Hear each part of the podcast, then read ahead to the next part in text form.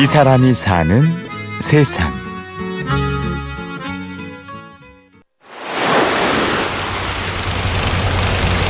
톤나물, 미역, 어, 멍게, 성게, 앙장구, 돌나물, 담치, 굴, 소라, 전부 다 있어.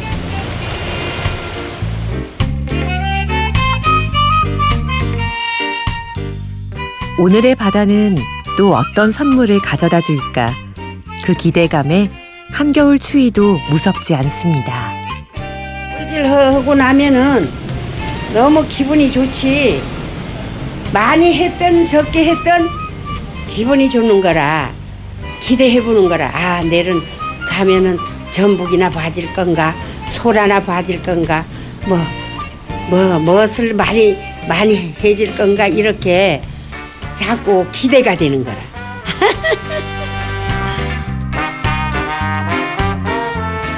오늘의 주인공 김정숙 씨는 올해 79의 베테랑 해녀입니다. 어린 시절 고향 제주도에서 물질을 시작해 평생을 해녀로 살았지요. 제주도를 떠나 부산으로 온 건 50년 전이었습니다. 제주도에서 쌍둥이들을 낳아가지고 이제 이제 그 아이들이 셋을쯤 되니까 이렇게 보니까 막 영려하더라고. 우리 친정 어머니가 이 아기들은 제주도에서 키울 아기가 아니고 부산에 가서 도예지에 가서 공부도 시키고 이렇게 해서 훌륭하게 키우라 해서 이제 부산으로 와가지고 부산에서 가진 고생을 다 했어.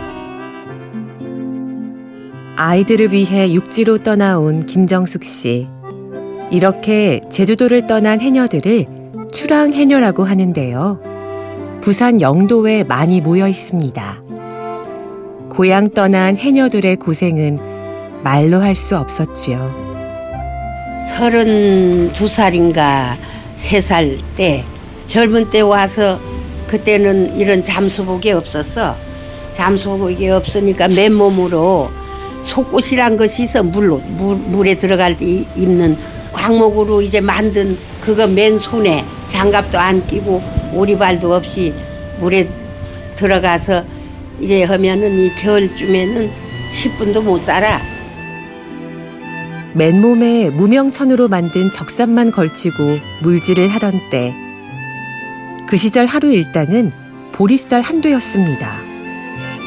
그렇게 매일 바다와 씨름하며 가족들의 끼니를 해결하다 보니 어느덧 세월이 훌쩍 흘러버렸네요.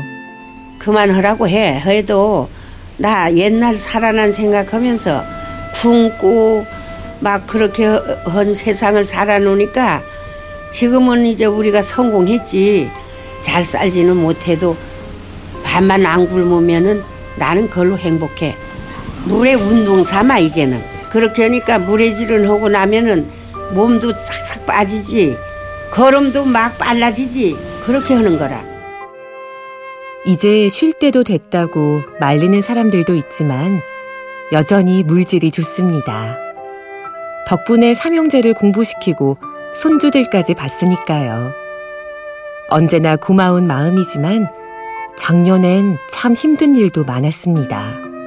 어제 새벽 강풍과 조류에 떠밀린 3,500톤급 화물선이 부산 영도 바닷가에 자초되면서 유출된 기름 방제 작업이 이틀째 이어지고 있습니다. 그것이 기름이 누출을 되놓으니까 작업도 못할 뿐더러 그 배가 나가려고 하니까 석 달이 걸리더라고 석 달. 석 달 동안을 작업을 우리 못했어. 아무것도 없어서 지금까지 놀고 있어. 작년 4월 영도 앞바다에 좌초된 화물선은 4만 리터의 기름을 바다로 쏟아냈습니다. 해녀들과 어부들은 일할 곳을 잃어버렸지요.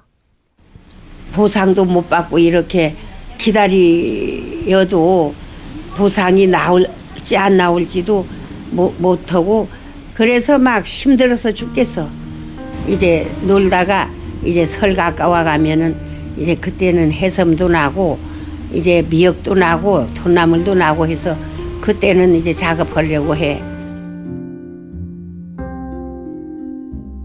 예측이 어려운 바다를 삶의 터전으로 삼은 탓에 마음고생도 많았지요. 하지만 돌이켜보면 이 바다 덕분에 한평생 참 잘 살아왔습니다.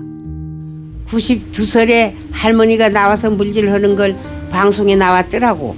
머리도 안 아프고 건강만 하면은 할 수 있을 것 같아. 난 지금도 막 깊은 데 들어가는데 뭐. 올해는 아무쪼록 해녀들에게도 풍성한 한 해가 되었으면.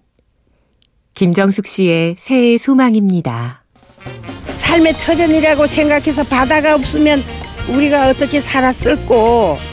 너무너무 힘들게 살았지만은 바다가 있어서 우리는 생계 유지를 하고 살았다. 정말 고맙지. 이 바다가 삶의 터전인데.